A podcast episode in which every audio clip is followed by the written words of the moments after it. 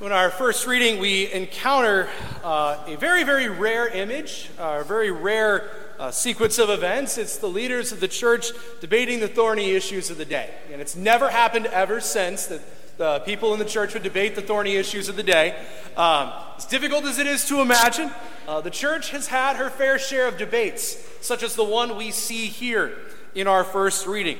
This particular situation was debating whether or not new converts who were Gentiles had to first enter into the old covenant of Judaism in order to become Christian, whether they had to be circumcised in order to enter into the new covenant. And eventually, the apostles determined no, they did not have to, because Christ came uh, to fulfill the new law, and so the precepts of the old law do not fully apply. Uh, there will be, again, many other subsequent debates, especially in the early centuries of the church. Whether the nature of the Trinity, those three persons, one God, the role of Mary in the church, or even the definition of the Mass. In all of these situations, though, how do we know that the church made the right decisions? How do we know that the apostles and their successors chose rightly? We get our answer in the gospel today, where Christ promises to, to send to us the Holy Spirit. He says to us, The advocate, the Holy Spirit, whom the Father will send in my name, he will teach you everything and remind you of all that I told you. After Jesus would physically leave this world at his ascension, it would be the Holy Spirit who would be that guiding force for the church in the early years in particular, and we know that that is still true today. So, brothers and sisters, the Holy Spirit guides Holy Mother Church. The Holy Spirit has guided the church from the time of the apostles all the way to our present time. And it's in this gospel that Jesus first, you could say, promises the Holy Spirit to his apostles. And it sort of sets us up for the next two weekends, liturgically speaking. Because next weekend we will celebrate the ascension when Jesus ascends to his Father and leaves his disciples and us to complete his saving work on earth. And the weekend after, two weeks from now, will be Pentecost, when the Holy Spirit is sent to the apostles to assist the church in that mission of preaching and teaching. So Jesus is sort of setting us up for when he is no longer physically here, and it would instead be, you could say, the Holy Spirit as the driving force of the church. Now, some people might ask that if the Holy Spirit really is guiding the church, then why do we see members of the church sinning or doing bad things? Or even how can a church consisting of and run by imperfect people make the right decisions? We're no strangers to questions of this in our own day. Well, brothers, all of us are sinners. There is no doubt about it. Every member of the body of Christ is a sinner. But we do not make the church holy. God does. And if anything, it is the Holy Spirit that overcompensates for our weaknesses and our faults as sinful members of that body. We are not the guiding force of the church, you and I. Instead, it is the Holy Spirit. And while the church is, yes, composed of sinners, it is infused with the grace of the Holy Spirit. Maybe one way that this is beautifully illustrated is in one of my favorite churches in the entire world. It's the Basilica of St. Paul outside the walls in Rome. If any of you have ever been there, you can't miss it. Well, first of all, it's the burial place of St. Paul, so you should all sort of go there.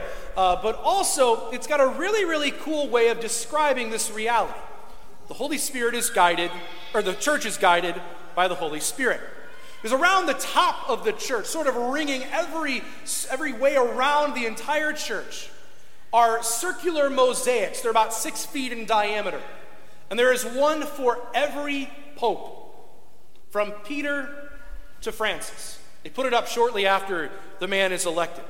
You see this unbroken line from the time of Christ to our present day, from Peter to Francis. And it's a beautiful, beautiful image to see apostolic succession in play in one building. And if you go there, it's a beautiful church as well. If you go there and look at the pictures of the, the men on the, those walls, you can see the pictures of some great saints St. Gregory the Great, St. Leo the Great, Pius X, John Paul II, some of the greatest saints in the church's history. But you'll also see the pictures of some dirty, rotten scoundrels as well. Right next to the, some of those great saints, sometimes, in fact. And when you see the juxtaposition of saints and scoundrels together, the only thought that can really come to your mind is how on earth is this church still standing? Not just this building, but the church as a whole. And it is a beautiful testament to the Holy Spirit that our faith has not changed, the church is still here, that despite the imperfect people that make up the church, it is still standing. The faith has never changed, it's never been compromised. Our church has not just survived, but it has thrived to be over a billion strong. Any other purely human institution, with the leaders the church has had and some of the members the church has had, would have long been gone by now. And yet the church still stands. That is all the evidence we need to know that the Holy Spirit is the one guiding the church through good leaders and bad ones through times of good and times of turbulence. Maybe another way we can look at this is in one of the most common images that the church is often depicted as. It's one of the most ancient and it's one of my favorite. It's the church as a boat, and we're all in it, going toward a destination, going towards heaven, you could say. And St. Peter is at the helm of the boat, steering it, navigating it. And what does, at least in ancient times, a, a, ship captain do on a sailboat to navigate, especially at night? Well, he looks at the stars, right? The stars that direct us and show us the way. And the stars, of course, are Mary and the saints who show us the way, who shine like bright lights to show us the way to God. But as we know, a good boat with a good captain, even on a clear night, is nothing without wind. And the wind is the Holy Spirit that moves that boat, the church, toward her destination, toward God. And our job as people of God is simply to hoist the sails of sanctifying grace and cooperate with that wind so we can get to where we need to be, to Christ. Sure, there can be times when that sea is rough they can feel that God is nowhere to be found, but He is still there, guiding that boat through the work and the wind that is the Holy Spirit. So sometimes we might see our church under duress from within or without, or seeing debates in the church, such as what we saw in our first reading, or it can be difficult to understand certain things that we do. But, brothers and sisters, we have confidence that no matter what, no matter what, the Holy Spirit is at work guiding the church. That is the promise of Jesus in our gospel. And who are we to doubt his words? The early church father, St. Irenaeus, I think, described it quite well. He said, For where the church is, there is the Spirit of God. And where the Spirit of God is, there is the church and every kind of grace. Brothers and sisters, let us give thanks for this promise of the Holy Spirit that we hear about in our gospel that guides us and has guided the church for centuries and will continue to guide her still. And may we trust in the wisdom of the Holy Spirit, the Spirit of truth, that will always lead us to God Himself.